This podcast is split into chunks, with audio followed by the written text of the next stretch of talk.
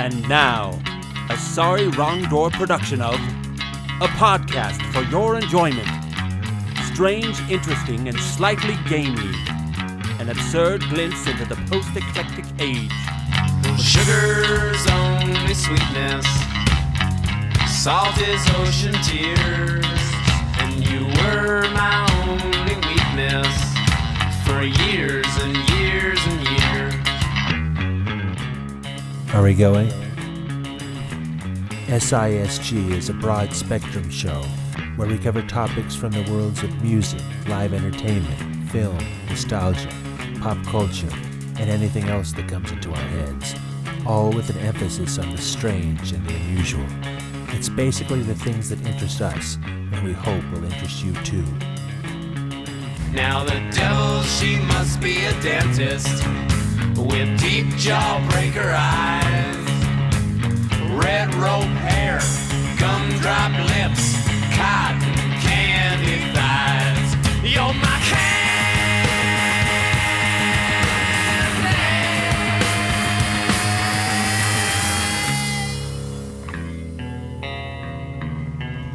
Hey, crazy kids, welcome to podcast number 22. Fellas, what's on the show today? Well, we have a discussion about America's favorite pastime. You mean Pokemon Go? No, I mean baseball, Greg. Oh, We also have the top 10 Boggy Creek monster sightings. And, of course, a scholastic book reading and a 70s scary story record. plus much, much more. So join me, Greg, And Uncle Frank. And Jimmy Sweets. for one wild ride. so let's get started.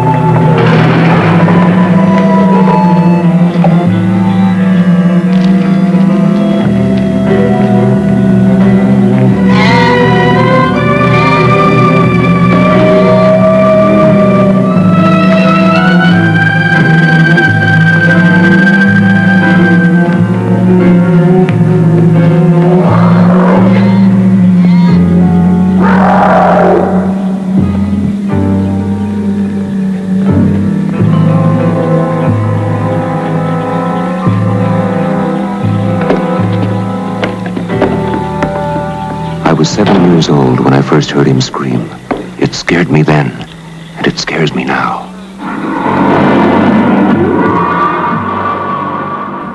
I think most of us became aware of the Fouke monster through Charles B. Pierce's film The Legend of Boggy Creek back in 1972, or a year earlier in 71 from the newspaper articles written by Jim Powell. People were thrilled and fascinated for a time, and then moved on, thinking of the creature as an early 70s phenomenon. But this southern Sasquatch has been reported since the 19th century and continues to be seen to this day. So this month we're going to have our 10 favorite Boggy Creek monster sightings, 10 out of the many that have occurred over more than a century. We'll start with one from the 1800s. In 1851, a man named Hamilton and a friend saw a large, hairy, man like creature in Greene County. It appeared to be chasing some cattle, but stopped when it saw the two men. After staring at them for a moment, the creature ran out of sight into the wilderness. The hunters measured its tracks and found them to be 13 inches long. This was reported in the Memphis Enquirer and the Arkansas Gazette. In 1932, near Jonesville, Arkansas, a man sitting on his porch saw a hairy man like animal cross his property and then disappear into the woods. 1946, the Texarkana Gazette reported a woman near Fouke seeing a strange animal in the field by her house. It looked kind of like a man and walked like a man, but she didn't think it was a man.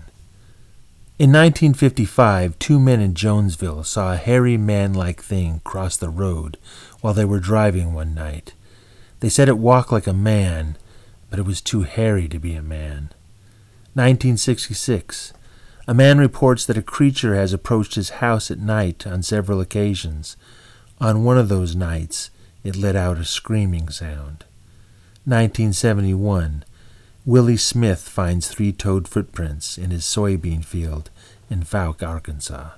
At the end of April in 1971, the Ford family heard something outside their house late one night, but thought little of it. Later on May 1st, as Elizabeth Ford was sleeping on her couch, something hairy reached in through the screen window.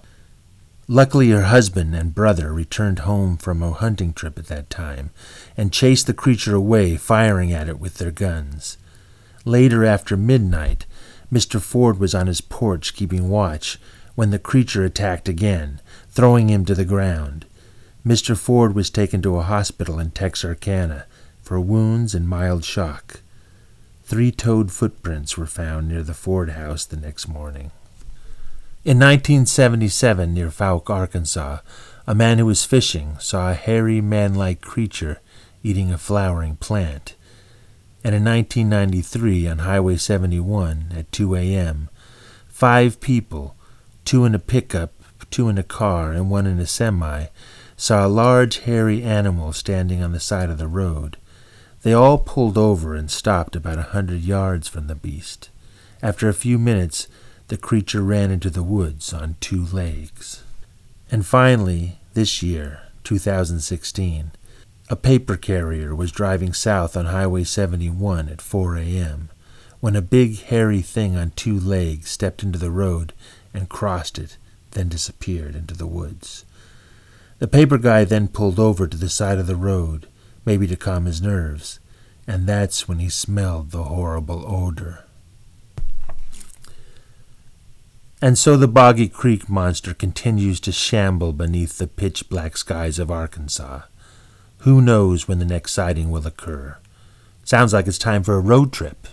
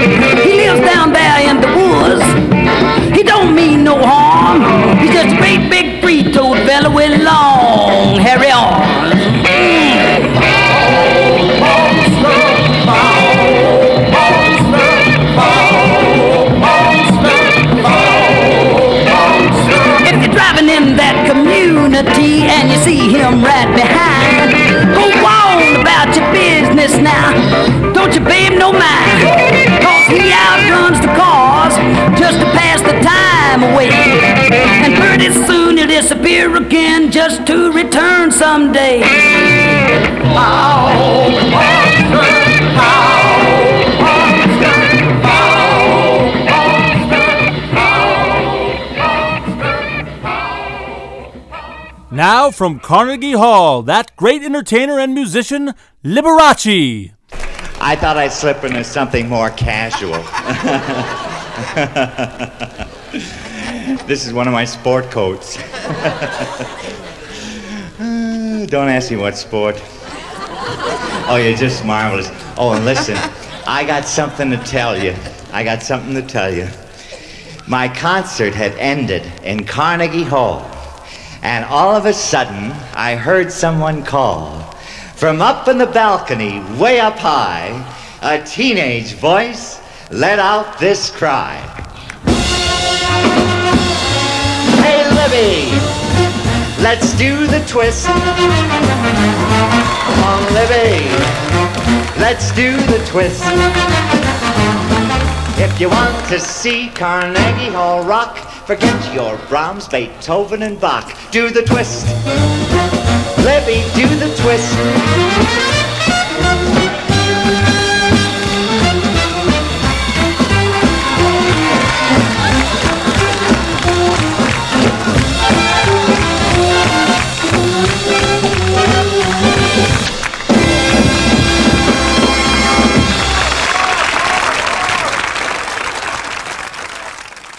Nineteen seventy-seven brought us many wonderful things, including A&M Records' Halloween Horrors.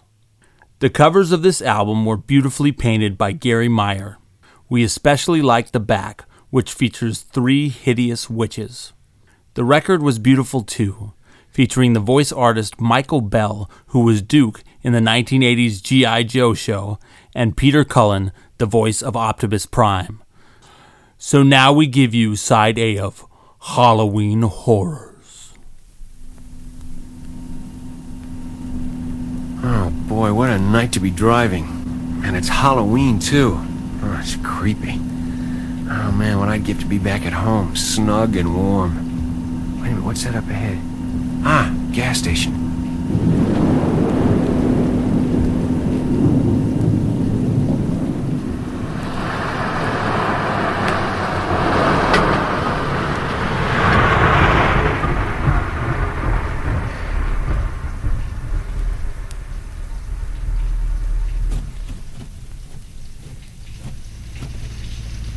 Uh, pardon me. Is this the way to Elm Hall Plantation? Yeah, uh, yes, uh, yes it is, but no one's there. I'd advise you to turn back. It's not safe in this weather. Thanks.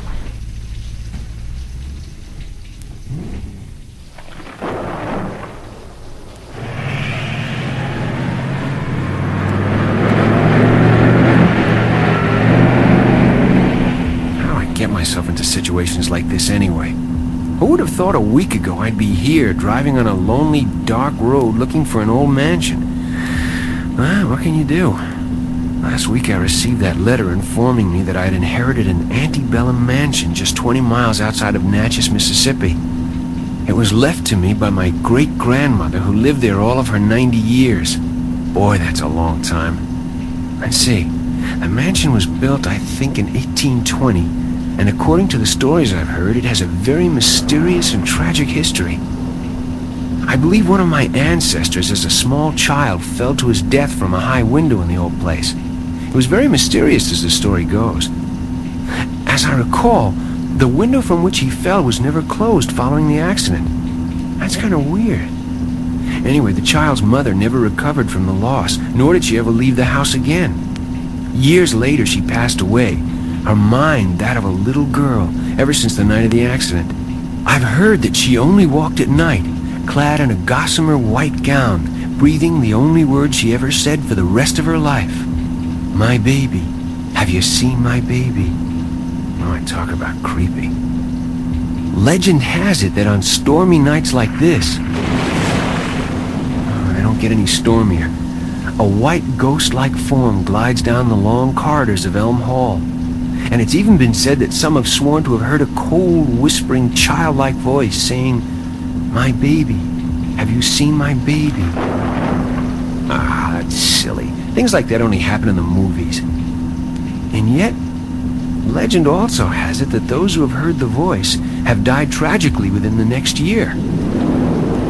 yeah, it's funny how these stories get started and are passed down from generation to generation. Yet, the eldest son of each generation at Elm Hall has always died mysteriously before his 25th year. Wait a minute. I won't be 25 until next week. Hey, better be careful, old boy. oh boy, this storm looks like it'll never let up. And the lightning. Whew. Huh. I wonder what it was like in the old days. Plenty of servants, I bet. Horses, carriages, and those, oh, those beautiful southern belles. Ah, yes, riding off to war with Beauregard. My old Elm Hall was certainly a pride of the Old South. I bet it's a wreck today. My luck. I seem to remember another story about the old place. What, what was that? Oh, yeah, something about one of the daughters who was exceptionally beautiful. In fact, wait a minute, wait a minute. I remember an old photograph I once saw of her. And she was beautiful. Even in that old-timey picture. Let's see, I, I think it was during the Civil War. That's it. Her name was Elizabeth, and she fell in love with a Yankee lieutenant. When her father found out, he went into a wild rage and told her she couldn't see the young lieutenant again. For weeks, she just stayed in her room. And then one day news came. Her lieutenant had been killed in the war. That afternoon, she rode her favorite horse. Oh, wow, what was his name? Uh, uh, Dancer. That's right, Dancer. She rode Dancer down to the Mississippi. And her horse returned home to Elm Hall that night, riderless. As I remember the story, about a week later, some young boys fishing on a sandbar saw her float by. Her body was returned to Elm Hall and she was buried in the family cemetery on the grounds of the plantation. They say that on summer evenings, when it's deathly still, some people can hear a rush of wind like, like a rider passing by. And the Spanish moss hanging from the old tree in front parts like someone has just passed through. Oh boy, that's creepy. Some say it's Elizabeth looking for her lover. And yet, others say it's her favorite horse, Dancer, looking for her. For every day, for the rest of his life, her horse would walk riderless to the Mississippi and wait patiently until nightfall for Elizabeth to return. And then he would walk back slowly in his grief to Elm Hall. Wait a minute, there's something up ahead. It, that's it, yeah! That's the old place. That's Elm Hall.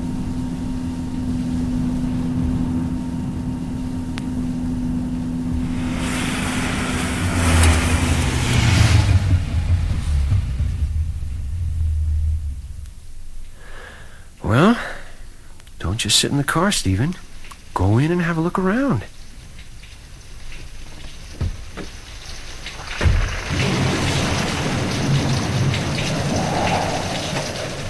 Window upstairs. It's open, and the curtain is flapping wildly. Look at that! There seems to be a light on up there. No. Come, come on, there's no light on up there. What are you, Stephen, you're imagining things. Oh boy, it's still creepy.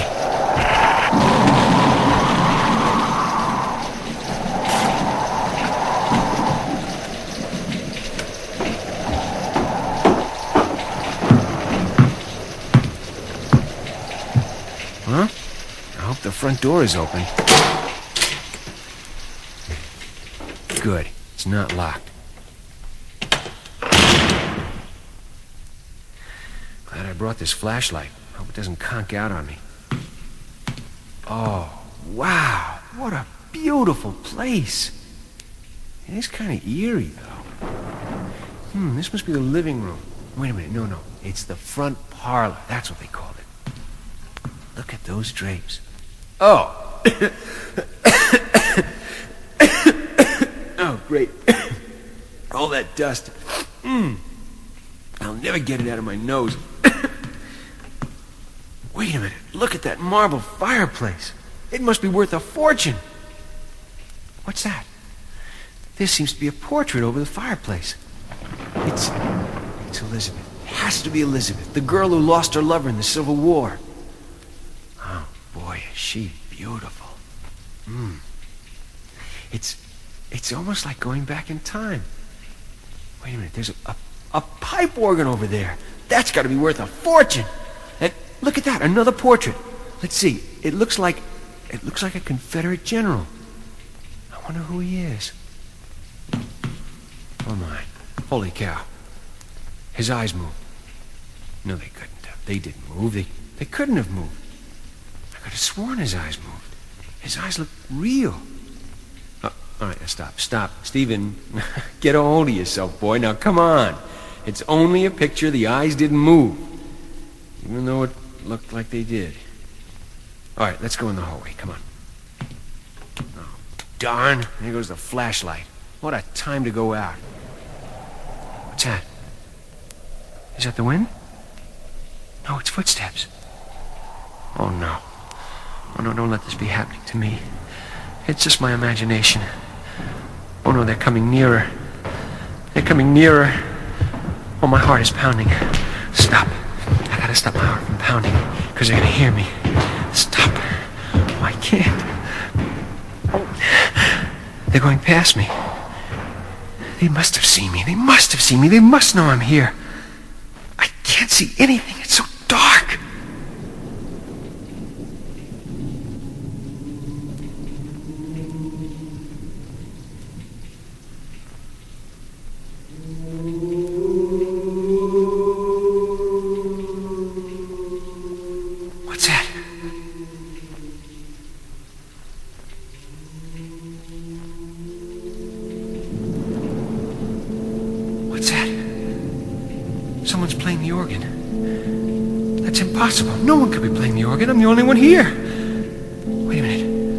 A light or something down at the end of the hall. Wait. Wait a minute. This it's somebody. It's somebody coming down here. It looks it looks like a, a woman. I think she's wearing a white gown. She's coming this way. She's she's looking right at me. But wait a minute. She she's looking right at me, but she doesn't even see me.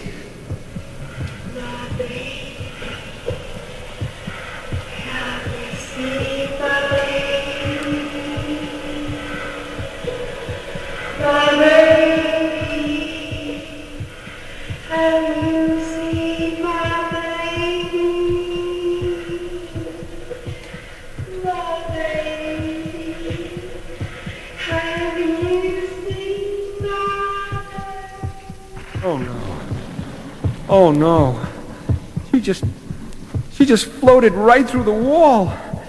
It's like a dream. That's it. It's a dream. It's a dream. It's just a dream, Stephen. Oh, my heart's about to explode. Good Lord! What's that? Oh, it's right here. It, it, it just missed me. I, it feels like a, a coffin. No, no, it can't be a coffin. Oh, don't let it be a coffin. Wait, wait a minute. I, I think it's a, a, a grandfather's clock. Please let it be a grandfather's clock, please. What's that? Oh no, not bats. Bats. I can't stand bats. Get, get, get away. Get, get away from me. They're in my hair. Get, get. I can't take this any longer. I'm getting out of here while I still can. Where's the front door? It's, it's this way. No, wait a minute. I, I, I think, I think, I think it's this way. Oh, wait a minute. Wait. Stop. Stop. You, you got to think straight now. Now, now stop. Where are you? You took a left. You took a right. Get me out of here. Get me out of here. Wait a minute. It's the door. It's the it's the door. It, it won't open. It won't open. It's it's it's it's gotta open. Open up. Open up. Door, please open. Please, door open. I'm trapped. I'm trapped. Oh, oh thank heavens. It opened. Wait, what's that? What's that? A horse. I'm getting out of here before I go mad.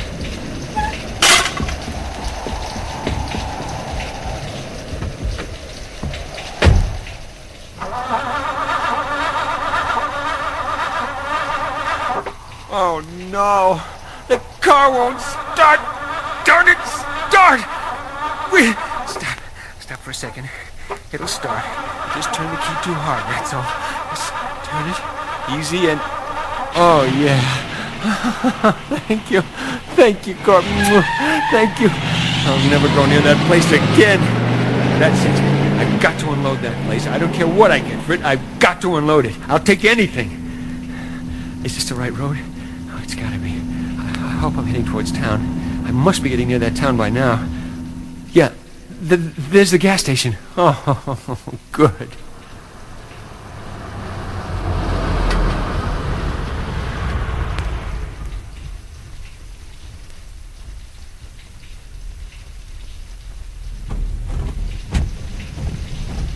Well, well, well. Y'all went up the old place after all, huh? Yeah. Look, could you tell me where I can spend the night? Uh, a hotel, a motel? Hotel, now, let's see.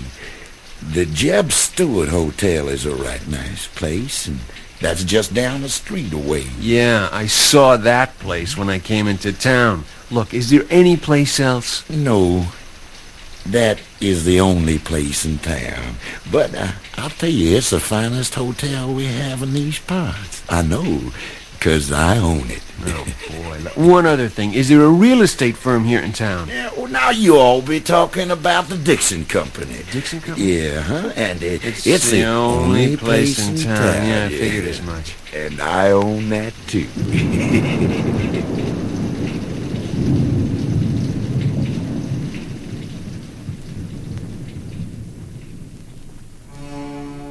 And now, pretentious readings from Scholastic Books.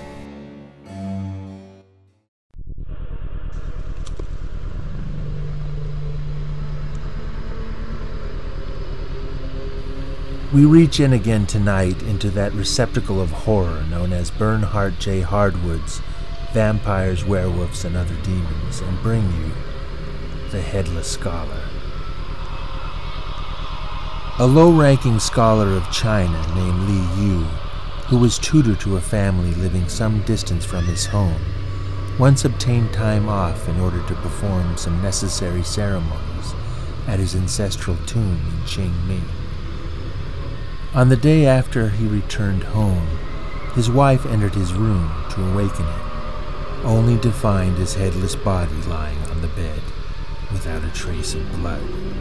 She ran from the room, screaming in alarm, and was promptly arrested on suspicion of having slain her husband. While she was in jail awaiting trial, a neighbor who was out gathering firewood on a hill noticed a coffin lying near a neglected grave. He was suspicious, for the lid was partially open, but instead of investigating by himself, he went home, told several friends, and together they went to see what they could discover. Approaching the coffin cautiously, they moved the lid. To their horror, they found a corpse inside that had the face of a living man. Its body was covered with hideous white hair, and clutched in its hands was the severed head of the unfortunate Li Yu. The corpse held the head so tightly that they had to chop off its arms in order to free it. When this was done, fresh blood gushed out from the arm sockets. Liu's head, however, was completely dry. When the local magistrate learned about these ghastly happenings, he ordered the corpse burned, Liu's widow released, and the charges of murder against her dropped.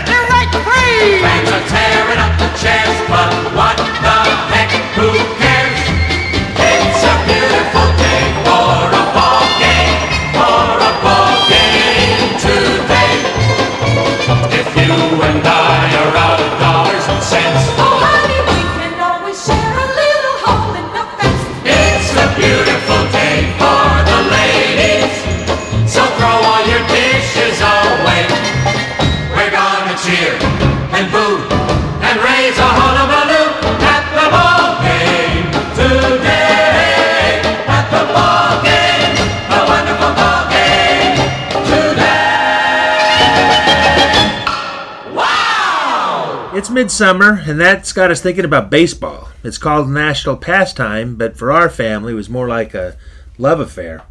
And that started with my grandfather Frank, who once came to my Aunt Linda's fifth grade class to take her out of school. When, when the teacher asked why, he said he was taking her to a dedication to a ballpark in Vero Beach. And um, that's back when it was the Dodgers, um, the Dodgers spring training.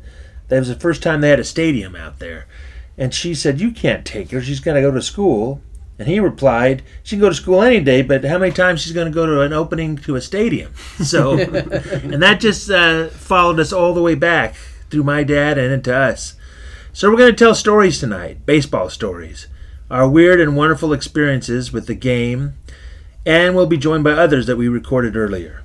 So, get out your programs and keep score because the game's about to begin.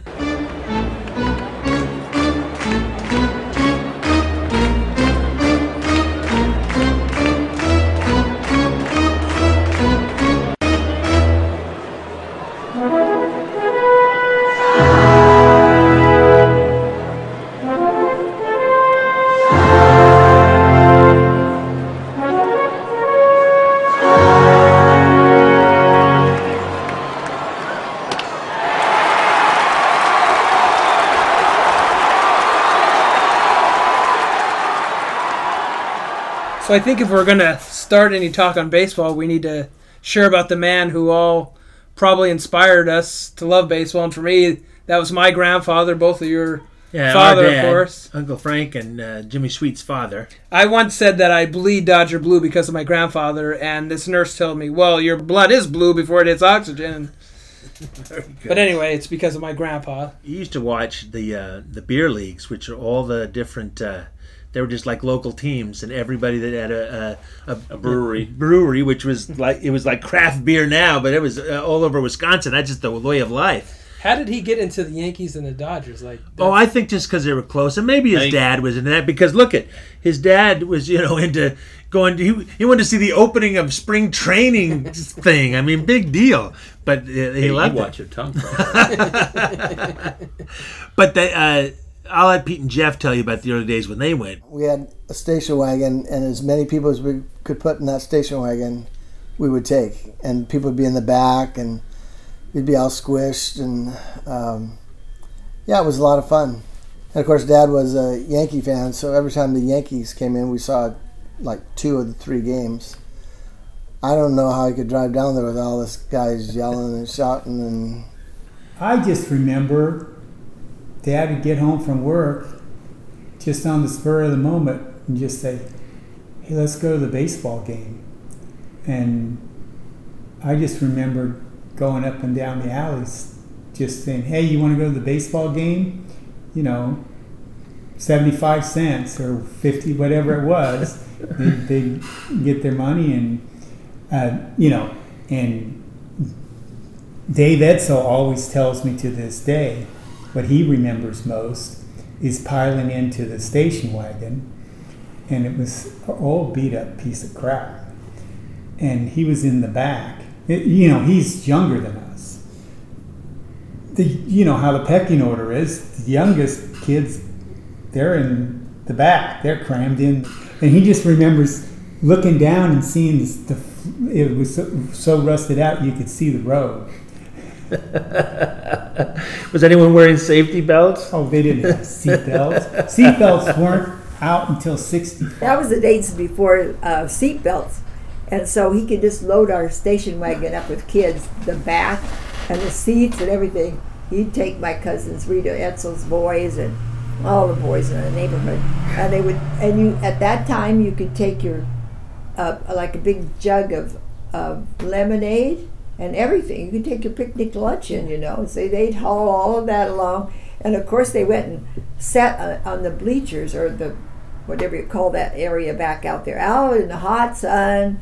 And I think the tickets, kids' tickets, were something like two dollars, and his probably wasn't five. It was Yeah. maybe five.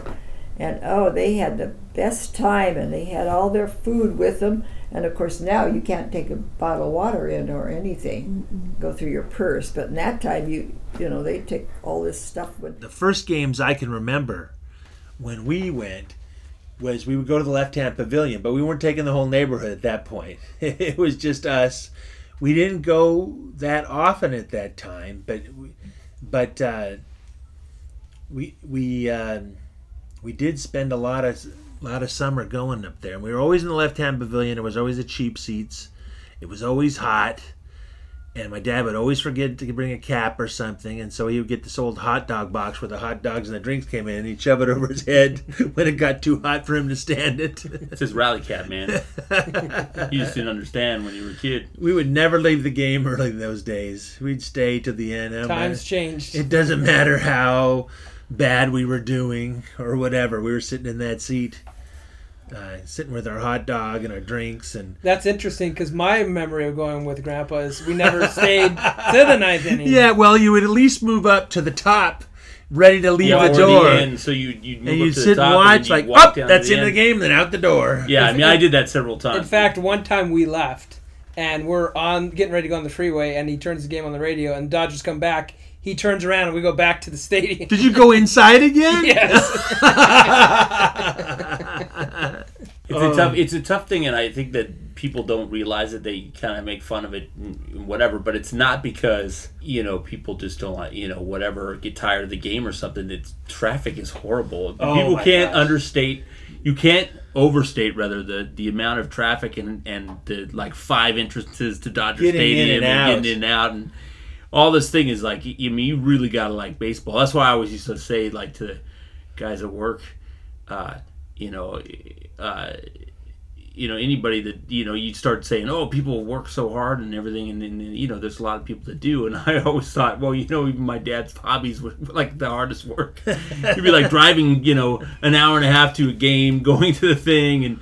And, and fighting traffic. Do I mean like it's just like the least pleasurable thing to do to get to watch that stupid game, which is I don't I mean I mean that very lovingly. I love that game, but you know what I Getting mean. out like, of the stadium, it is a- no- It is a tough thing to do. no way to get uh. It seems like an urban legend. Like you almost have to think and say, Did know, I there's really no way that? that? that was that possible, and and and it and it was because we all saw it.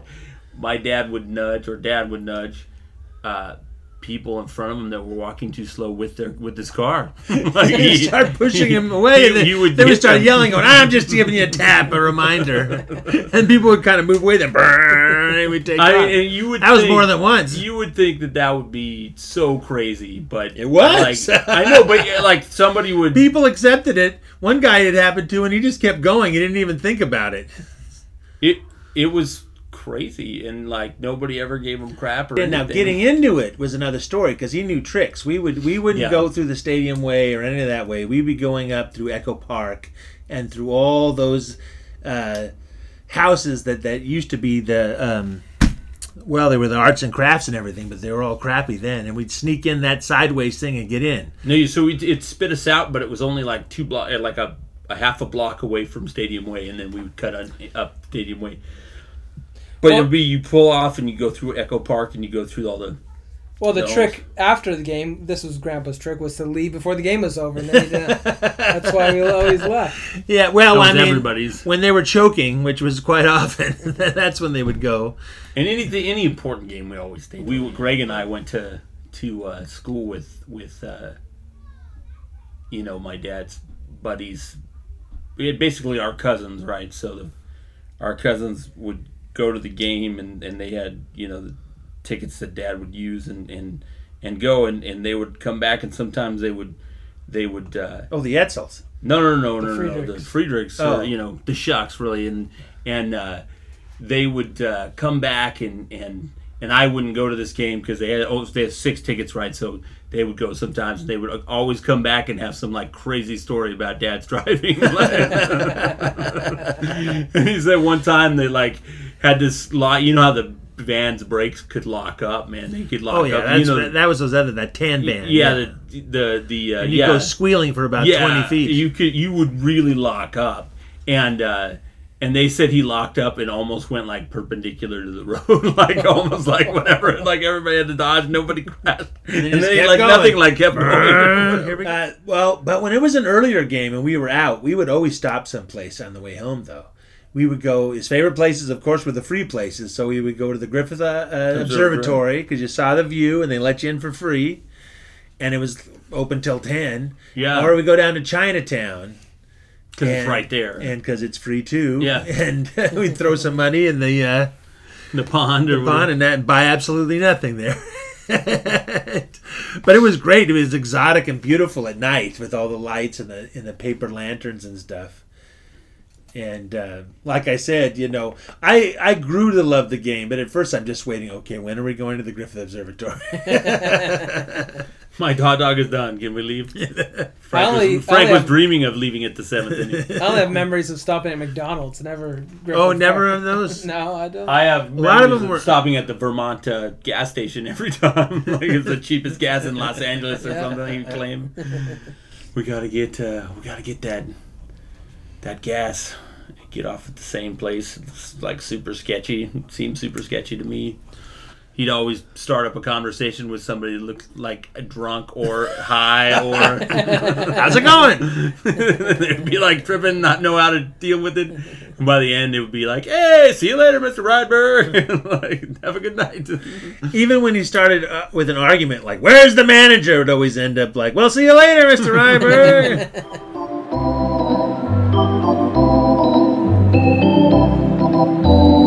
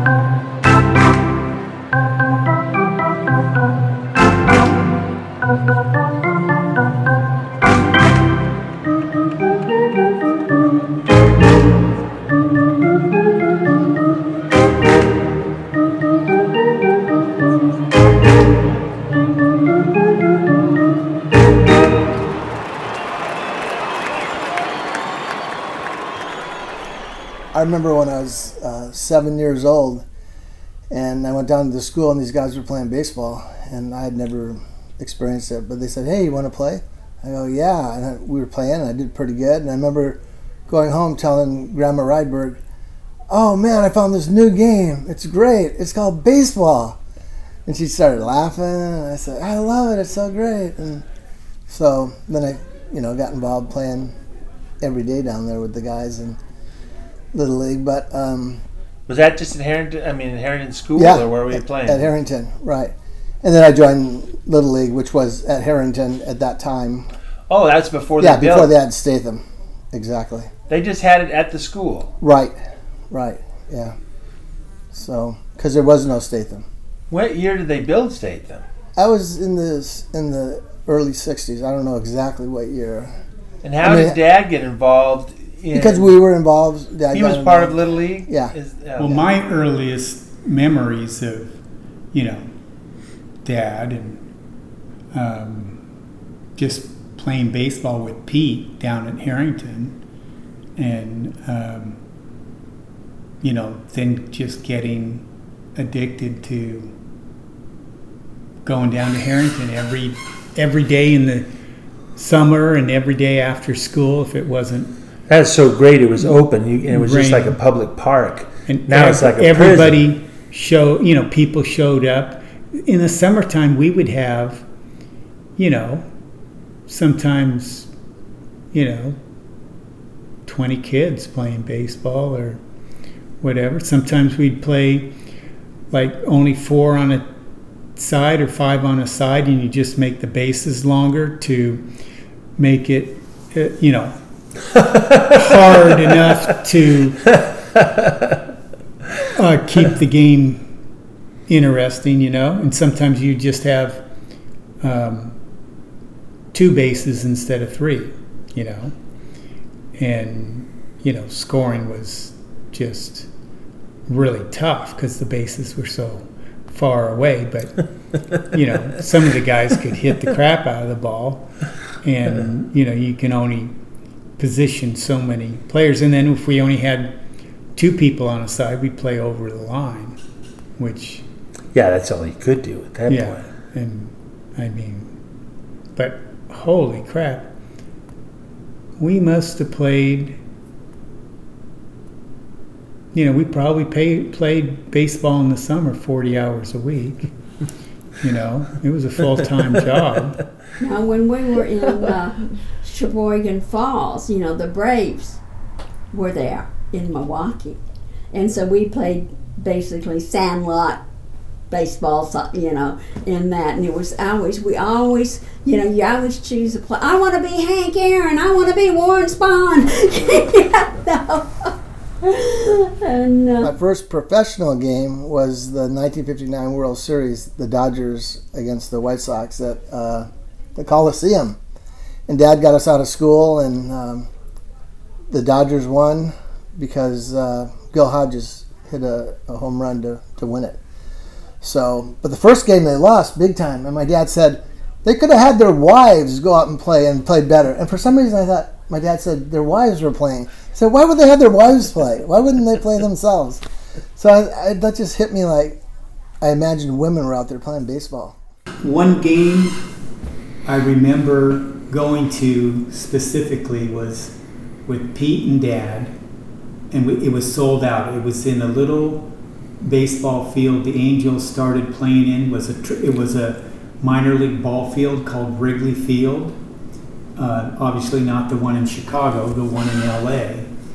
And um, it was sold out, and I just remember Dad paying a lot of money for tickets. I just remember, and and Pete, uh, it was impressed Pete too, because to this day, Pete and I will not sell a ticket for more than Than what it cost. Than what it And that dad never did either. Yeah, the police just- came yeah. up and almost and busted us, but the guy next to us was selling it higher, and he took him in and just told us to go away. yeah, because it's not illegal to resell tickets if you're If it's at cost. It's at, at cost. But I just remember, you know, it was a Yankee game, and you know, we drove all the way down there, and I don't think this. I think the capacity was like ten or twelve thousand people. Oh, so it was sold out almost every uh, night, but especially for the Yankees. And we were there early, and I don't know what they paid, what Dad paid, but I just uh, remember, and I didn't know what was going on, but Pete, you know, it was a lasting impression not to, you know, screw your neighbor. I remember one time. I know, I know Jeff talked about this. We went to see the Yankees play at when the Angels first came. They played at this little stadium called Wrigley Field in L.A., not Chicago, and it was the minor league field. And um, but it was a cute little stadium. And Dad had tickets to go see Harry Belafonte. So before we could go there, we went to the Greek Theater to sell those tickets, and then we went to that little ballpark and um, uh, dad bought some tickets from the scalpers. Because it was a time it was it was 61 and roger maris was in the midst of uh, his record-breaking home run streak.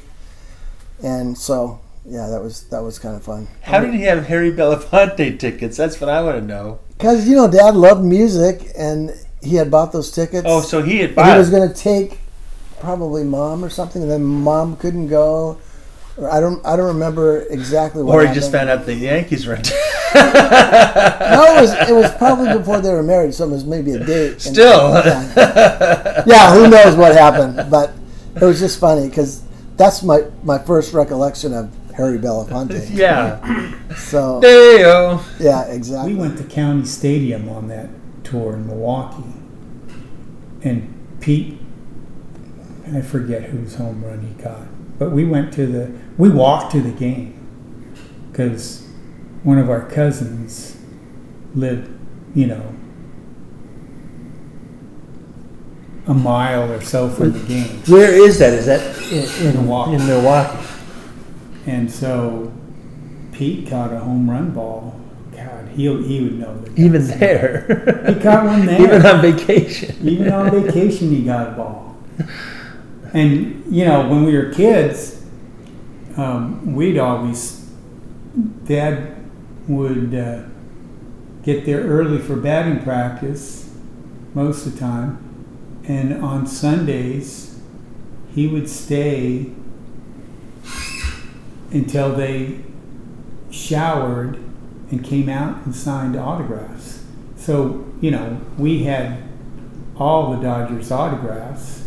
Sandy Koufax, Don Drysdale. We had, you know, we had balls and we had autographed balls, but we were pretty broke. So when we ran out of baseballs, we just used those. So there's not out of the, you know, 20, 30, 40 balls we had signed, I don't think. Nothing left. I think Pete has one or two that survived. yeah, yeah.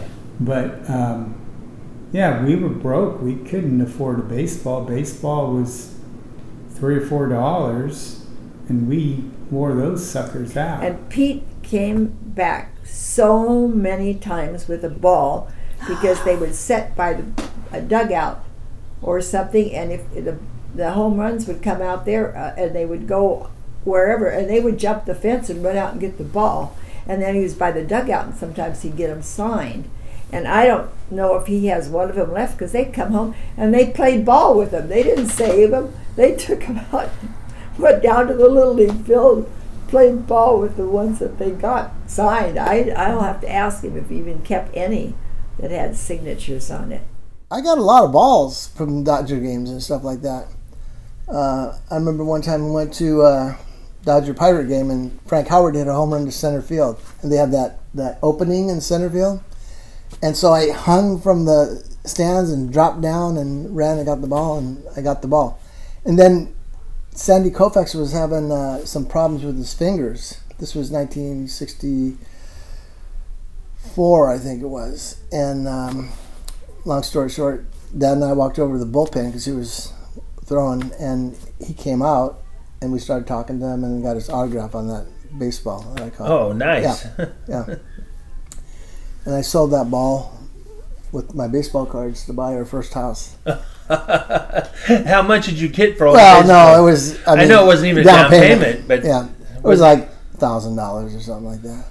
That's still really good. Yeah, especially not just for the ball, but for cards and stuff like that. But uh, I was in Milwaukee one time and uh, I caught a ball, a home run ball out there. It was crazy because there's like 20 guys surrounding me trying to get the ball from me, and I was like 11 or 12. but uh, one time, Tim and Dan, my sons, and and I, and somebody else, I don't think Greg was there, went to see the Angels play. We got four balls that day. We had so many balls at the end of the game. This guy from Japan was looking at our balls. He said, "Yeah, you just go ahead. You can have it. We don't need it." You know? Where, So- where, where where'd you catch it? It was all on the foul line, or where did you catch it? Um, three were in batting practice, and one uh, I told Tim, "Hey Tim, uh, tell tell uh, uh, what was his name? Oh, Prince Fielder's dad. Uh, uh, Anyway, Cecil Cecil Fielder, I think it was. Threw him a ball. oh, oh, Yeah, as he was warming up or something, or you know, like they have infield practice before each inning, and he threw him the ball.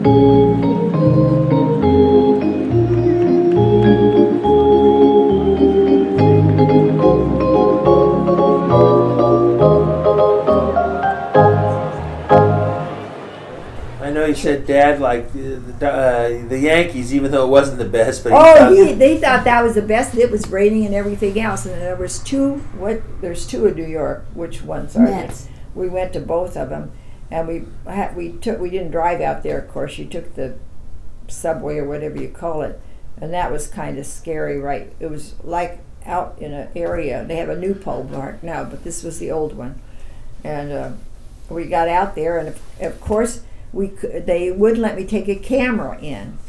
So then, what was I going to do with my camera? we ah. weren't at a hotel, we weren't in a car, we didn't have any place.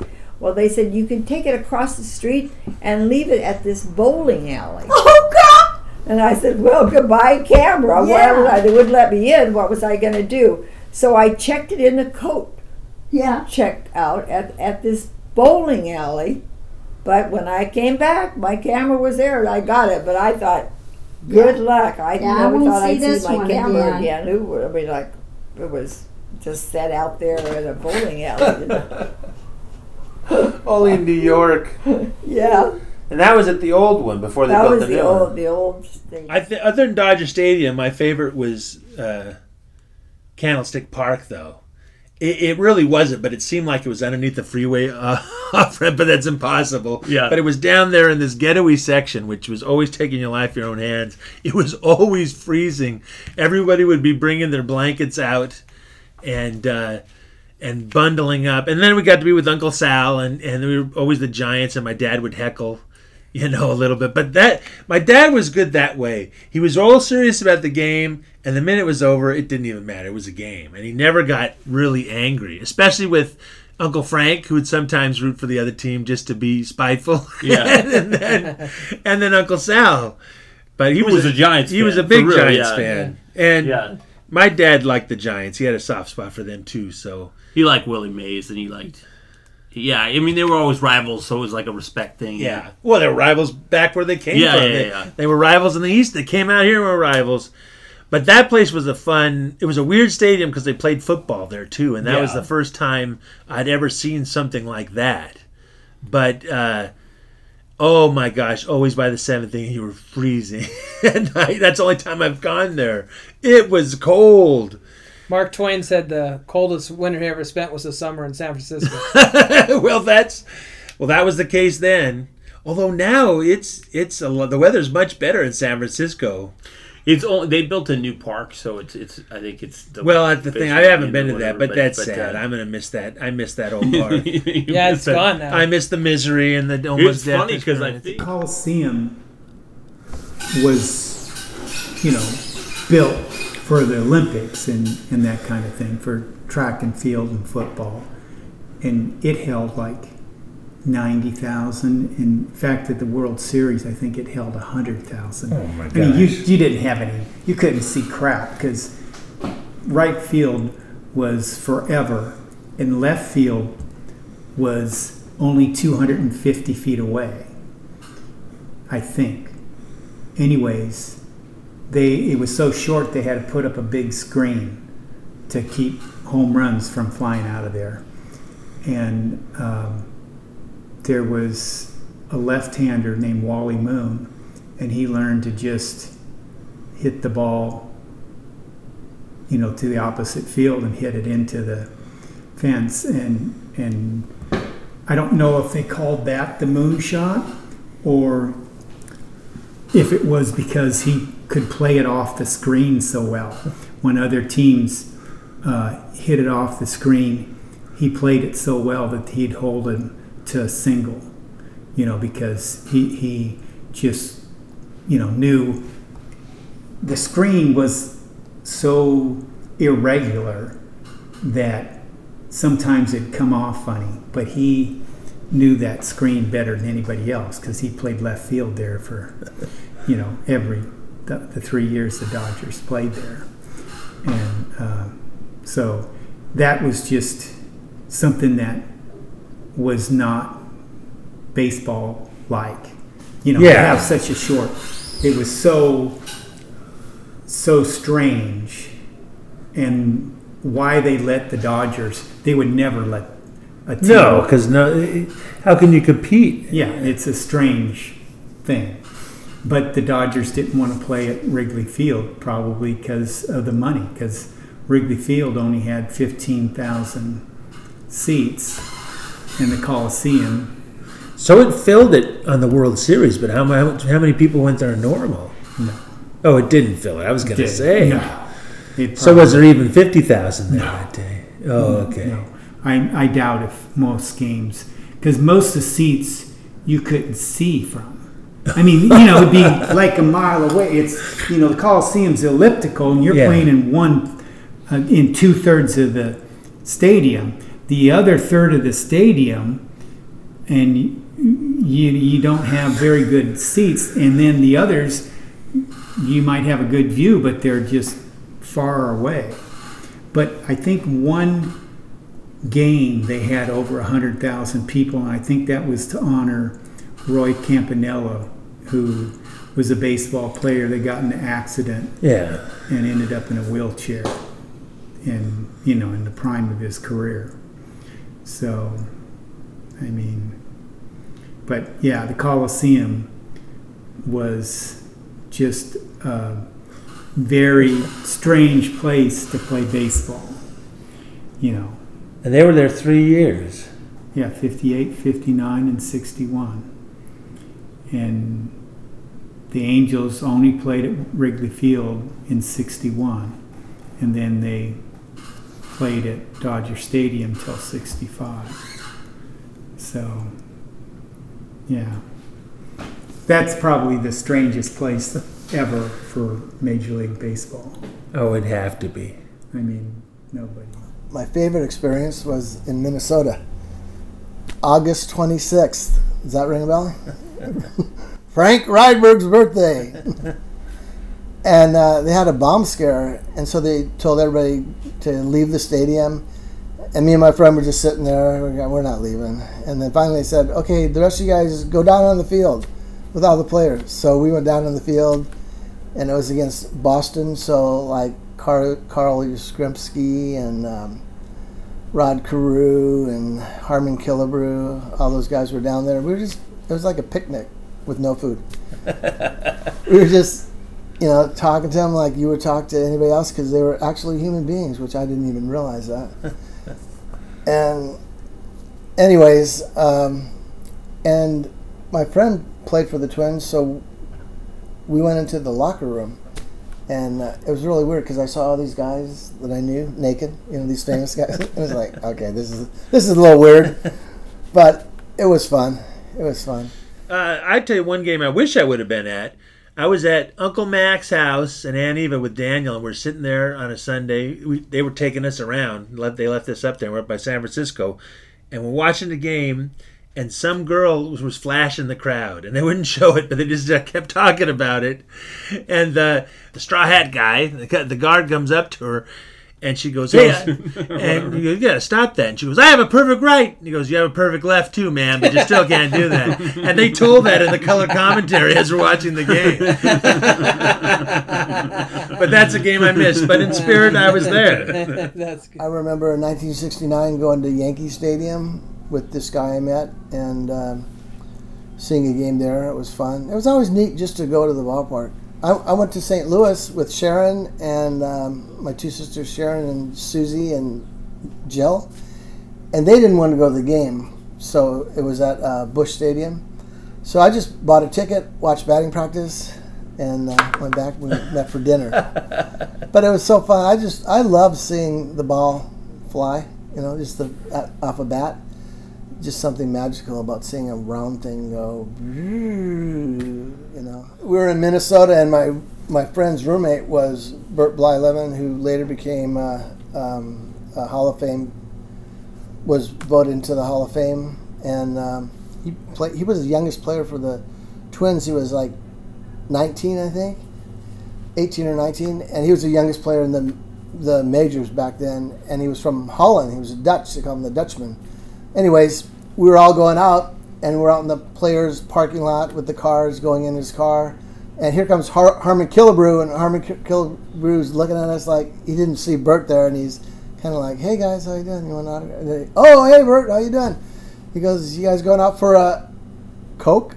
you couldn't say beer because we were too young to drink, but uh, what a gentleman he was too. So, anyways, yeah, it, it was weird because he was so young that everybody just thought he was a fan. And uh, I remember one time he was signing a bunch of autographs, and he said he had autographs signed, so he was just hand, handing them out to people. And he, he gave one to this kid, and uh, he looked. He said, "Hey, Bert," and he looked. At, it was his brother who was coming to visit him. So yeah, good times. A lot of good times.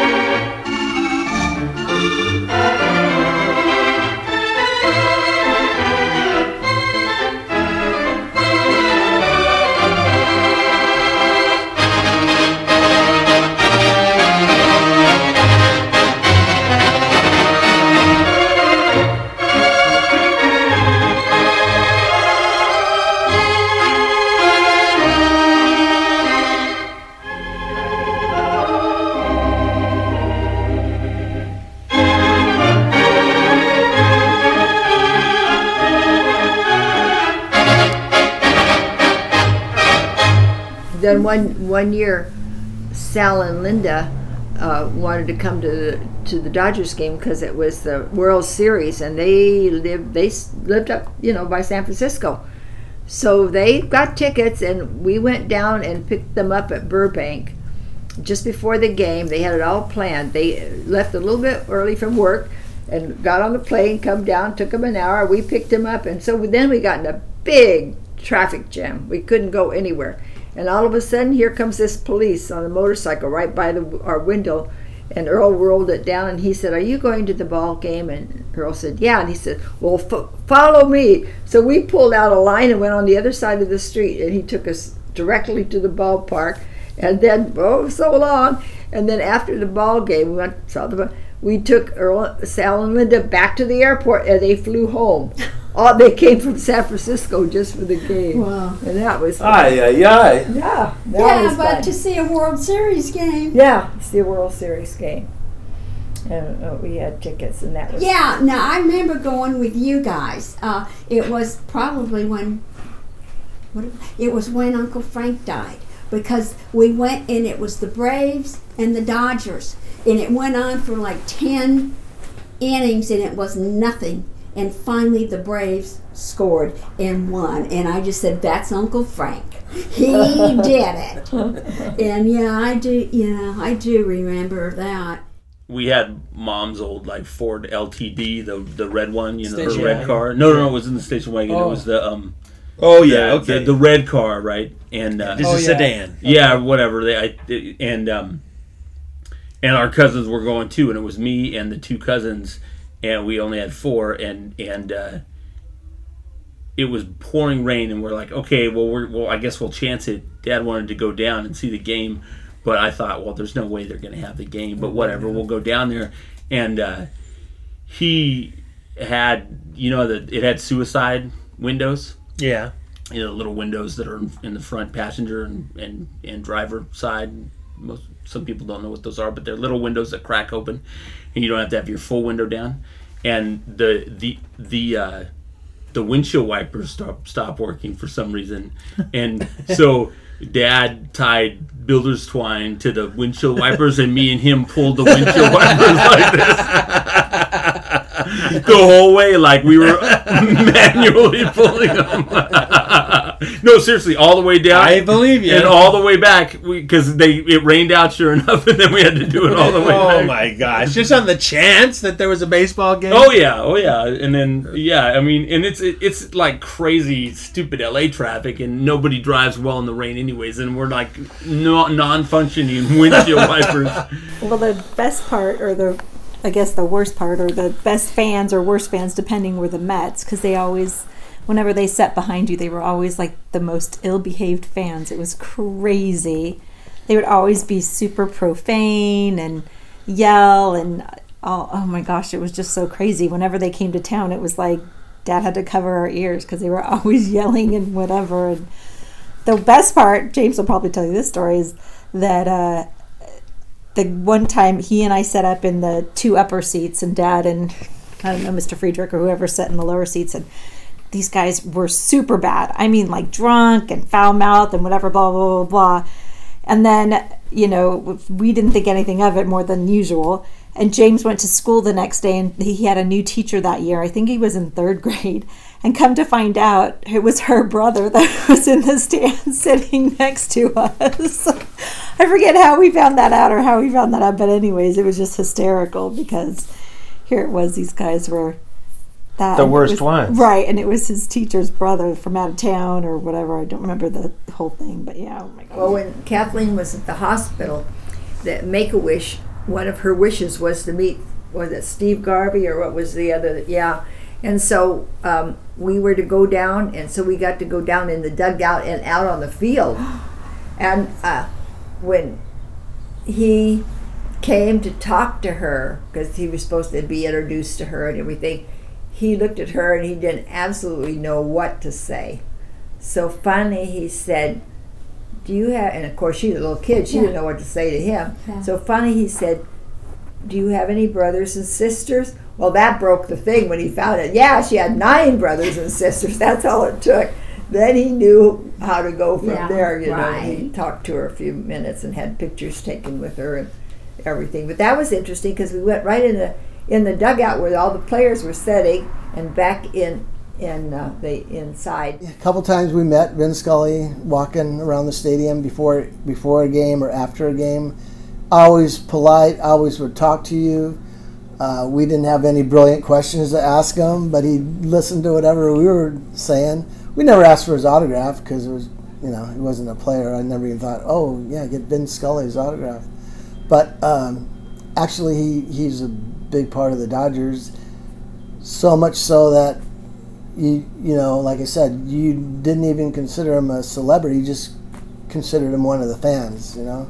So, but yeah, Vin Scully, God bless him. And the other thing, we went uh, we went to the the um, the '88 World Series where Gibson hit the home run. It's a huge game. Everybody knows that. I was I was there with You were Dad. out in the pavilion, right? And no, no, no.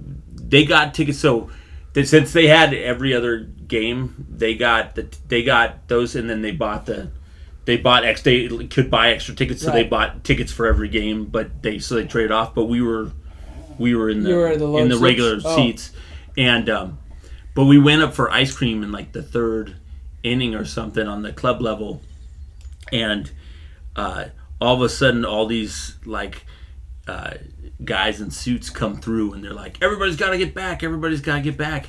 And then they like explain, "All right, the first lady's gonna walk through here right now," and the guy turns to me and he goes. Now jump jump out and try to try to uh, you know grab her hand or something. I look shifty. I know I did. Why would you? You were a big Nancy. No, I was just young because I was like young, and he thought it, was it Nancy or no, who it was? Nancy. She Yeah. she threw out. She was a just say no thing, and she threw out the first pitch. Did you see her walk by or no? Oh yeah, yeah. Oh she my she gosh. walked right by, and I was like, from here to I was closer than the repository building for sure. so you know, I mean, I was a kid, so I was like the only kid boy. So That they is were like, hilarious. The Secret Service So the Secret Service thought I was trust I was going to get taken out. And then my favorite thing, actually, because my dirty little secret is I never liked baseball. when I went to the game, I loved going to the game. It was really fun to go with my dad because he was the biggest fan. He'd have his scorecard out and he had the radio playing so he'd hear Vince Scully Yeah. get the best of both worlds. But I was just waiting for Roger the Peanut Man to come by. Oh, yeah. that guy, I mean, he would throw it. I mean, up to thirty feet, I think, and he under his leg, around his back, two at a time for two oh, people, yeah. all kinds of stuff. And uh, oh, the saddest day is when they stopped him for a little while. They said he couldn't do it anymore, and I, I remember going up to the stand. I can't throw it anymore. I can't. And then psh, everyone complained, so they brought him back. Uh, his name was Roger Owens, and he started when he was 16, and he was selling soda at the Coliseum. And then in 15, Throwing the soda wasn't as didn't work out It's as popular, well. so he no. moved to peanuts. He moved to Peanuts in '59, and he was doing trick. He didn't do the trick throwing until '62 when he when he came to Dodger Stadium. So, and he he got so popular they would bring him to other games, other sports. He'd be at UCLA and USC doing that stuff too. Well, he's even kind of caricatured on The Simpsons. They, they're in a baseball game, and this guy's throwing peanuts, and he's hitting everybody's in the head. That's clearly I, I saw him hit just very few people, one or two people. he was on the money. He was always paranoid, and, and when at his top, when he was his most famous, because he went on the Tonight Show, and then I think in '76, and then everybody, you know, kind of knew him all over, and everyone, Roger, Roger, and he, there was this like fear in his eye because he's like, okay, now, no, no, get closer, get closer, because they wanted him to throw six peanut things at once, and they would scatter like a shotgun. And they were Uh, the old like they they're, those peanuts were the best. They were the ones that had the they were two packs, Double bag, the yeah, double yeah. bag, and they like well, that's the best for me because you got two bags of peanuts. Yeah. just I know, and there wasn't that had there there wasn't that many peanuts in it, but it was like two bags, and he They did were his- good. I feel like they, They were taste better. delicious, and and the other you ones get a lot of air in the other bags. Those bags were real. Yeah, they were. They were kept the air packed. out. Yeah. We used to get peanuts. Dad would bring us pe- those peanuts home, like as Oh, a, yeah. as a thing, right? He's like, Yeah. "Hey, I got you. I brought you some peanuts home, or whatever." I was at at uh, the same seats, right, at Dodger Stadium one time, and uh, and there was nobody sitting in the middle section. You know, we, Down in we front of usually you, or sat, yeah. So we usually sat in uh, U and P. What, what do we have? What, what it was? What do you have? Four and two is what Yeah, we yeah, had, four is and it? two, and it was you and P or something. I felt like they weren't in the same row. No, That's No, no, no. was- They were two the away same. in There was four in the front and two in the in, behind. Yeah. Yeah. yeah, But anyway, so there was a bunch of seats empty. It, it was kind of abnormal because usually you got some spattering, but there was like a bunch of seats empty. People like, show up and they pay the money. yeah, yeah, yeah, right. And so, uh, but then pretty soon, like third inning, uh, Billy Crystal came down and sat right in the center by himself, and he was just sitting there. And uh, Sarah, uh, Kathleen, I think, was with me, and she's like, "Let's go down and get his autograph." And I'm like, "Dude, that guy's watching baseball. We are not doing that." I was very serious as a kid. I'm like, I was like, "We are not, we are not, we are not doing that. No way." And so, uh, but it was pretty cool. So That's kind of amazing. Do you think he bought all those seats for the day? I don't know, but it was it, was a normal. It was like weird because I noticed that they weren't there, and then he was sitting like right in center. So I would assume. Ladies and gentlemen, it's time for the seventh inning stretch, accompanied by Nancy Bea at the Dodger Stadium, Roland, organ. Let's all sing Take Me Out to the Ball Game.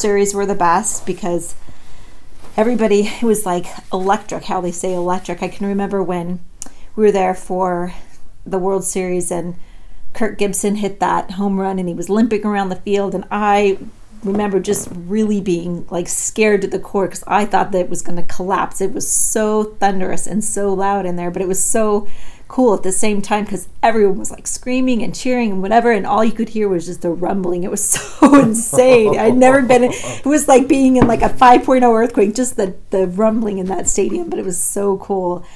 And then as you left, everybody was outside and they were cheering and yelling and happy and whatever. It was just super cool being part of something that was so collectively so much bigger than you, where everyone was sharing the same moment. It was just super cool. That was a fun one too. That was a good time. I used to love uh, the announcer.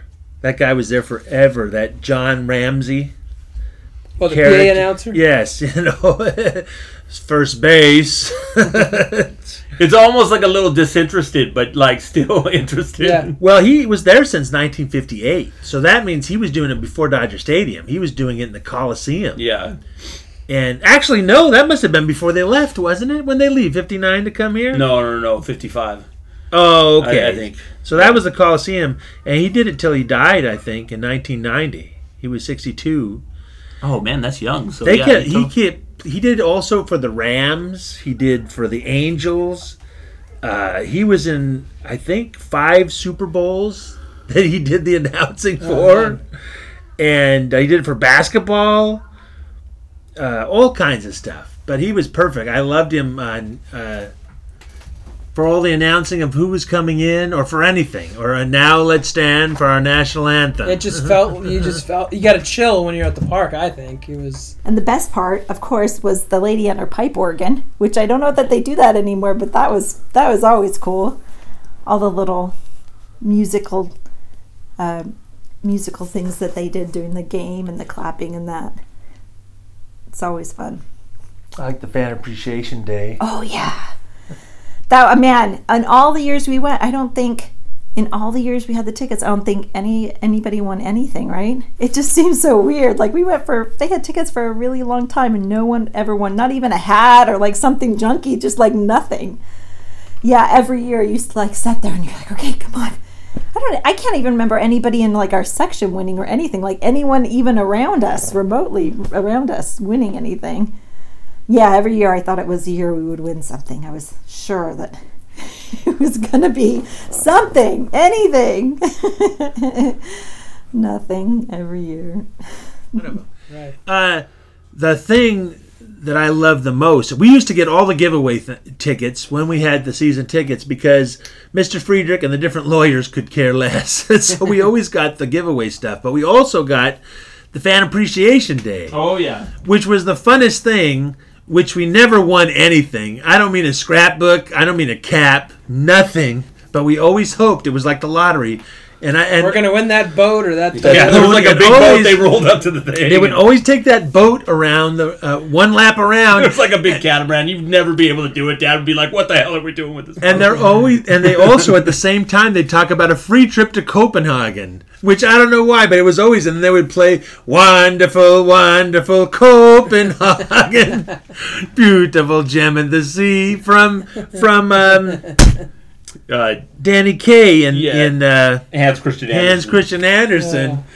Every time they were giving away a boat and a trip to Copenhagen, and I forget all the prizes. They had TVs and they had a car and like some other Yeah. stuff. Yeah. And then there was, was like nice se- stuff. I don't know if there was a season ticket one, and I then think some other- so. probably, and then you know some other stuff. I would have taken anything. We got nothing. I know if we would have just we were not one- appreciated. you won. We got the excitement, and that was it. Oh man, I was. I miss whenever they also when they had to replace a pitcher. Maybe they didn't even have this when you went. They had a giant ball mobile. Oh, yeah, no, I- and it would drive the pitcher out to the mound. It looked They like don't a- even do that It was anymore. like a giant baseball. Guy just runs out or whatever. But yeah, I remember they had a ball a golf cart. Just a golf cart. I think sometimes that guy was liquored up because it was like a mighty twisty route he took. he was dodging sprinklers, Frank. Yeah. Uh, Well, I, I got a question. What was your guys' favorite thing you got from Dodger Stadium free on the nights? We got a bunch of helmets. We got baseballs. We I got love those little bats. bats. Like that was the coolest thing. The little bat is, is pretty good. I what's the the most uh, they now they have bobbleheads and stuff. They didn't really have those when we were I didn't have any kids. I wouldn't care. They had like the plastic baseball batting helmet that was not. To I think used it was the, real. yes. They always had a sticker. Do not use this in a real game because it will shatter and your head will break. But I, I, I think that was my favorite. But you know what? I think I'm, I'm um, really not seeing that. I'm seeing the little helmets that we used to get ice cream and Dairy Yeah. Queen. Yeah, right. Yeah. And that was my favorite giveaway. It wasn't at Dodger Stadium though. Well, they had those at Dodger Stadium. You could get the. You get now the they little have helmets? Them. Now they have them. I got the girls like pink ones. But, No, but you could get little you could helmets. get- But you yeah. didn't serve ice cream in them, did they? yeah, in the ninety, I know for sure in the nineties you could get. You know, How do you like that? and you didn't really get to pick the team like that. Okay, we have the. I guess Like, we what? made it as It should all be stink. Dodgers. Come on. No, it was every, Now they have it all Dodgers. Every team. They had uh, um, they had this one. They had the blue. The batting helmet came in like a blue, Dodger blue and a white logo. Oh, yeah. every year, every year, every year, every year. And one year or two years, they came out and they had it was white with a blue label. Oh. and I got that man. I wore it out, man. I had that Oh, thing. 'Cause that was- no. so that like literally is my favorite thing. I still have it. I think in a bag up here. It's all jacked up or whatever, but that was my favorite one because it was like every other year was that, and it was like it was like getting a you know a secret Pokemon card or something like. like I got the white helmet, man. nice. James used to entertain us in the stands. Doing what? We'd- Fake we'd- commentaries? Well, we we kind of had our routine. We'd eat, uh, you know, we get our Dodger dogs and we have our drinks and everything. And then James would take all the trash left over from the food, and he'd manipulate and make. Uh, he called them Star Wars glasses. So he go, get your Star Wars glasses. He, he'd take the cardboard box and the. He'd make eyes out of the Slurpee, you know, the the, The drink Coke- cups? the drink cups, and he'd get real straws would be coming out, you know. He'd, Yeah, straw mouth. So It's I an art project. I, I could move Yeah. the straw to make it mouth, and then Yeah. you could turn it around and use the cups as megaphones. Man, it was. That's right. And James See what happens when you have all this time in between any See, it's action. a pastime. And then Grandpa That's would, super fun, Grandpa man. would You come up do- from his closest seat and say, "You knock that off right now. We're in the good seats. Come You- on now, hey. You do that up in you gotta go the back pavilion, to the left hand pavilion. I right ah, didn't here. care. On really hot days in that pavilion, they would just be all these guys having squirt gun fights, just all over the place, and then throwing cups of water. And Dad would be all pissed off, but he it's like it was almost like, well, that's their right. They bought a ticket, and it's always just watching. the I gotta see the game. Uh, the, the craziest thing I ever I ever like saw, and you're gonna think it's like some fight or something, but this is the craziest thing I could remember. And I was young, and I could just remember thinking, "What the hell just happened here? Sacrilege!" We were yelling, and yeah, I was like never like crazy, but we were in the, the loge section, and I I was with dad or you know whatever, so I was never cussing or doing anything crazy because I would have got in trouble. So we were just like, yeah, Dodgers, whatever. I was yelling, and uh, uh, somebody literally came up and goes, "Could you quiet down? Because my baby's trying to sleep." That's how it was in that the seats, man. And I was so shocked, and like I quieted down because I'm freaking Everybody, Left nicer Hand Pavilion, they throw the beers on the baby. Oh my god! I was about to. I was too young. I, I, I couldn't even believe. I was so. I just remember being so shocked, and I was probably below before, way before high school, and I was like, "What the hell?" But nobody came down, and the Straw Hat people didn't come, were you? No, and I don't think I literally thought if they would have come down, would they'd be like, uh, "I'm cheering. What do you want me to do?" You know, I they didn't care. They knew. They those guys wouldn't. I only got in trouble with those guys because I would, we'd be leaving, I'd stop and, and look, and you could not stop behind those last seats. It was like a fire hazard. Yeah, So we, as we were leaving, like Greg talks about, we'd be stopping. Oh, wait a minute, there's a let's let's watch. There's something happening. Uh, they're not winning. Okay, let's keep going. And then we'd stop three or four times because I think would we en- exit from the top or we exit We would right- go up to the club level and then and then exit, exit that out way. of that. That- yeah, that way. Boy, one time it snowed at Dodger Stadium. You remember that, James? It was snowing. Yeah, snowing, but not real snow. James and I went to the last. I feel like that was the last time I sat in those seats too, because I think You know what? It probably was close. I, I probably did it a couple more times or something. What year I went was with that? Bednar one time, and what what what? no, we were in it? high school for sure. So, 94, 95, maybe. I think probably ninety two or ninety three. So, my dad decided to take us all to a Dodger game one afternoon. And he took me, Timmy, Andy, Greg, and I believe Greg and Andy had a friend that he took with us. It was you know they they give, have the giveaways. We always Oh, love yeah. those. We've we got so many bats and helmets and things, but this particular one was a a baseball. Everyone in attendance got a baseball. Every time we go, it's, you know, hat day or glove day or bat day. But today, this day, it happened to be um, autographed ball day. And we all got these balls, these baseballs, and they were, you know, uh, fake signatures on the balls, and they were like plastic balls, and they were really hard. And the fans, there was a bad call about the third or fourth inning. The fans didn't really like it. So some of these knuckleheads start throwing their baseballs on the field. And the PA announcer gets on and says, hey, you better knock that crap off or this game's going to be called. And, you know, like, going to call their bluff. So And at the, I want to say the fifth inning, um, the umps made a call, and all of a sudden you started seeing a couple balls being tossed onto the field. You know, nothing big, kind of microscopic. And, you know, they announced over the um, intercom uh, ladies and gentlemen, please stop throwing your baseballs onto the field. If anybody is caught throwing a baseball, they will be escorted out. it wasn't even really like a, like, I've It seen much like worse whatever. calls. and it was only a few balls, right? Yeah. And then, right, the seventh inning or something. I forget exactly. Yeah, a couple what it was. innings later, it, it, it happened a few times where there'd be you know a handful of balls, but I guess once one couple people start doing it, and then in the seventh inning something happened. So that kind of stopped. And it- there was only a couple of balls. But in the sixth or seventh inning, it might have even been the sixth inning before. But uh, it, I remember it was the very next inning where something happened. And the fans just lost it. And it looked like it was snowing. The players, the players run to the dugouts. It was it was a dangerous situation. The PA announcer tries to calm them down. I was seeing everybody from the top row. It looked like snowballs coming down onto the field, and these are hard plastic balls hitting the players. And the players, I just remember seeing the players run for their lives to the dugouts and just covering themselves.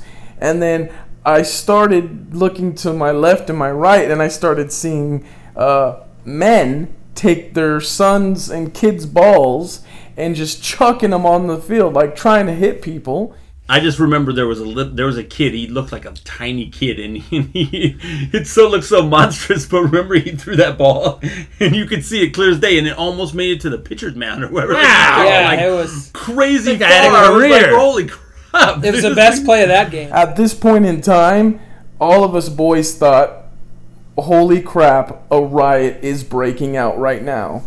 And we could see the fear on the, not only the security guard, but the ushers' faces.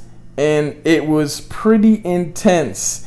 And so they had to forfeit the game. Uh, but they called the game, and the Dodgers Dodgers lost the game, and that was the Ah. last time they did that. They gave balls out. Well, And- yeah. and and uh, and they had to kick everybody out of the stadium, and they couldn't finish the game. And uh, I feel very honored to be not only involved in a forfeit game where they had to call the game and cancel it because of the fans doing something, but I also feel honored because now, whenever you want a ball at Dodger Stadium and it's free Dodger Ball Day, they give you a certificate and you have to go pick it up at Target. Well, the first time, I think it was uh, our first date, Earl and mine, really a real date. And it was, go- of course, where did we go to the Dodger game? Yeah, right. And it was the days when I dressed in high heels and had a hat and a real fluffy 50s dress, Yeah. you know, with all the petticoats. And I went to the ball game, and I, oh, I could know what the ball game was all about, Yeah. of course. But I was sitting there, and this an older lady was sitting by me, and she later on I found out she had season tickets, and she was sitting there, and she looked at me for about half of the game, and finally she she leaned over to me and said. Honey, if you can't beat him, you gotta join him. and he, she knew that, you know, like, what did I come dressed on Right. like I was going to the fashion show Yeah, or but something? that and was- here I was going to the ball game. Comebacker. A bad throw. Here comes the winning run, and the magic is here even at home.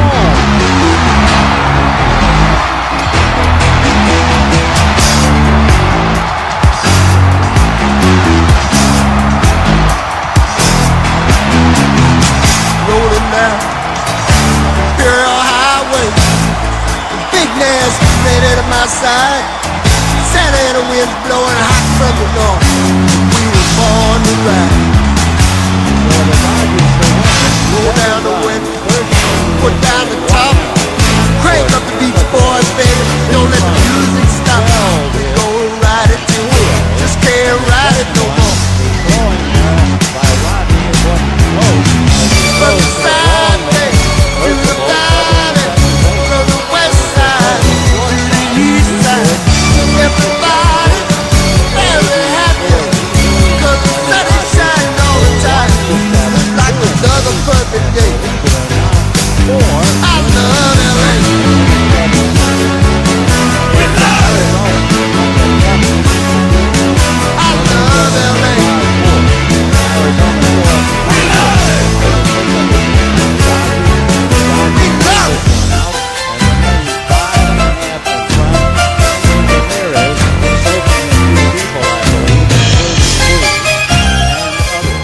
That was some of our baseball stories. Not all of them by any means. Certainly none of the ones that are going to get us in trouble.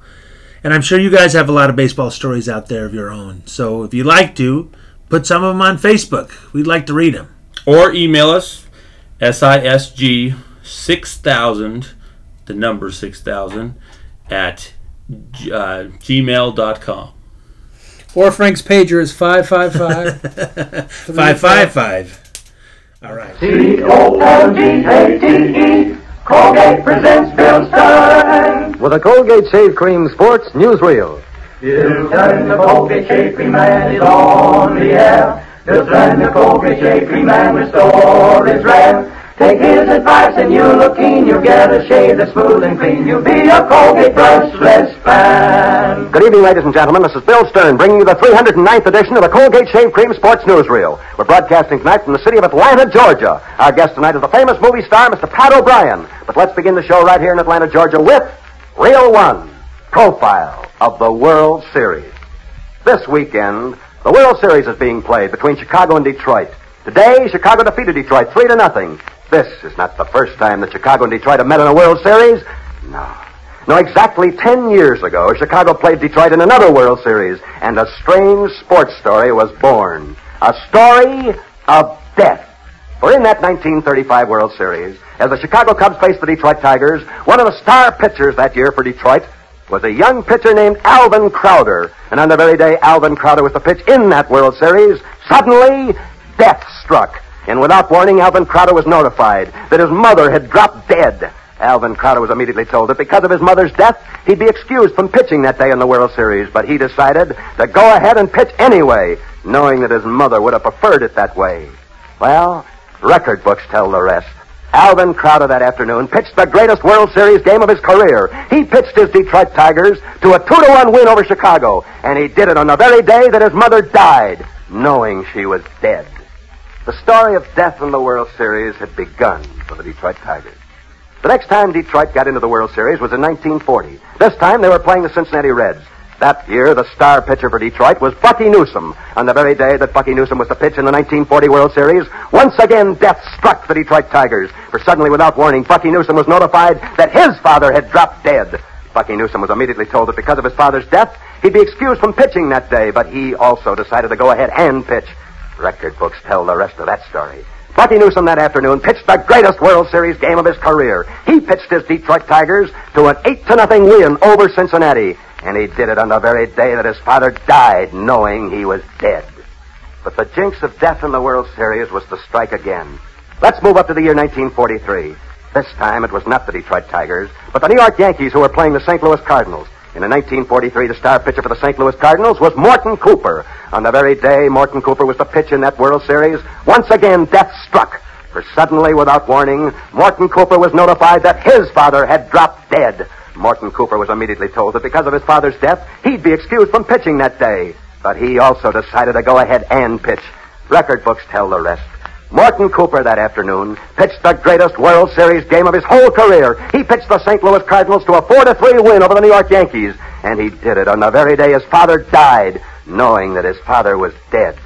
And so death has played a strange role in the World Series. Three different pitchers have been notified of a death in their immediate families during a World Series.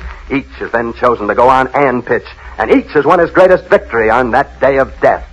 But I could go much further back and show you that death is nothing new in a World Series, not nothing new to these same teams. For instance, back in 1882, Cincinnati won the American Association pennant, and like this year, the Chicago Cubs were the National League winners. Hence, back in 1882, these two teams were matched together in a World Series. The star pitcher that year for Cincinnati was Carl Johnson. On the very day that Carl Johnson was to pitch in that World Series, death struck. For suddenly, without warning, Carl Johnson was notified that his father dropped dead.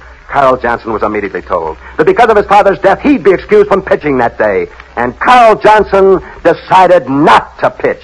He didn't pitch, no. Instead, he left immediately for his father's funeral. In his place, Cincinnati used a new pitcher who pitched so badly that he was knocked out of the box.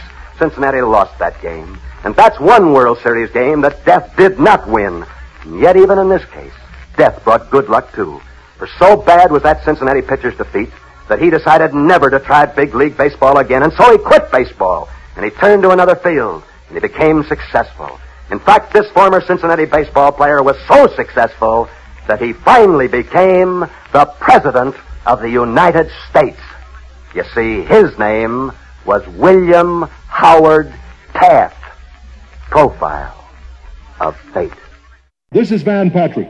I'll be seeing you at the Detroit Dragway this weekend for the American Hot Rod Association Grand Nationals on Friday and Saturday night and Sunday afternoon. Organized sanctioned drag racing has become one of the nation's fastest growing spectator sports, and a crowd of over 20,000 people is expected at the Detroit Dragway this weekend for the AHRA Grand Nationals. A $30,000 cash purse has been posted by the sponsoring American Hot Rod Association, and top late model stock cars. And 200 mile an hour dragsters are entered from 28 states. The automotive factory drag racing teams will be in attendance, Ford and Mercury divisions, and the Chrysler Corporation cars, along with many Chevrolet and other independent General Motors entries. This is Van Patrick, and I'll be seeing you on Friday and Saturday night at 8 and Sunday afternoon at 2 at the Detroit Dragway, Sibley at Dix, for the American Hot Rod Association Grand National Drag Racing Championship. Well, unfortunately, our time has come to an end. But Frank, you got to leave us with one last tidbit. Yes, we do. We have a tribute to Muhammad Ali, the great athlete and showman, and one of my heroes when I was growing up and, and through adulthood. And so we're going to go out with a little song he sang back in the 70s. So this is Uncle Frank. This is Greg. This is Jimmy Sweets. See you next month.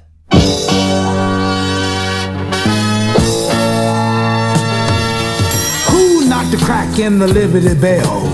Ali. Ali. Who really gave that bell a smack?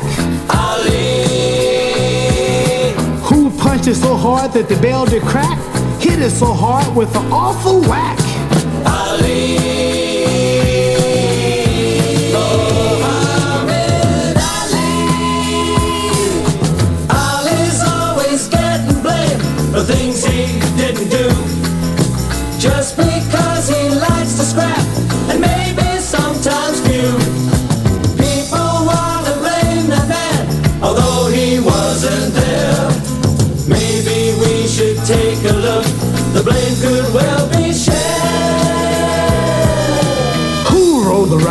Paul Revere? Ali. That midnight ride for a country dear. Ali. Who made the ride of Paul Revere? He rode so hard and gave the British fear. Ali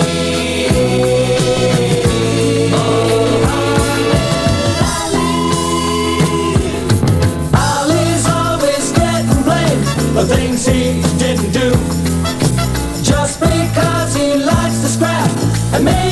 sometimes few.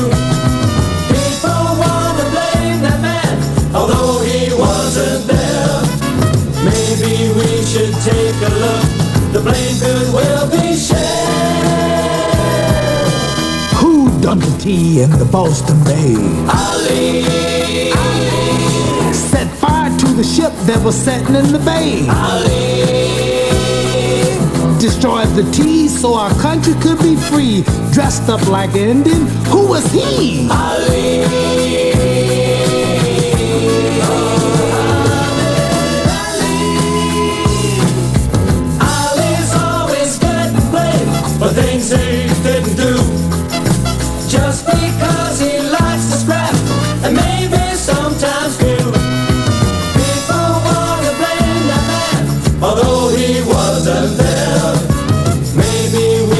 take a look. The blame could well be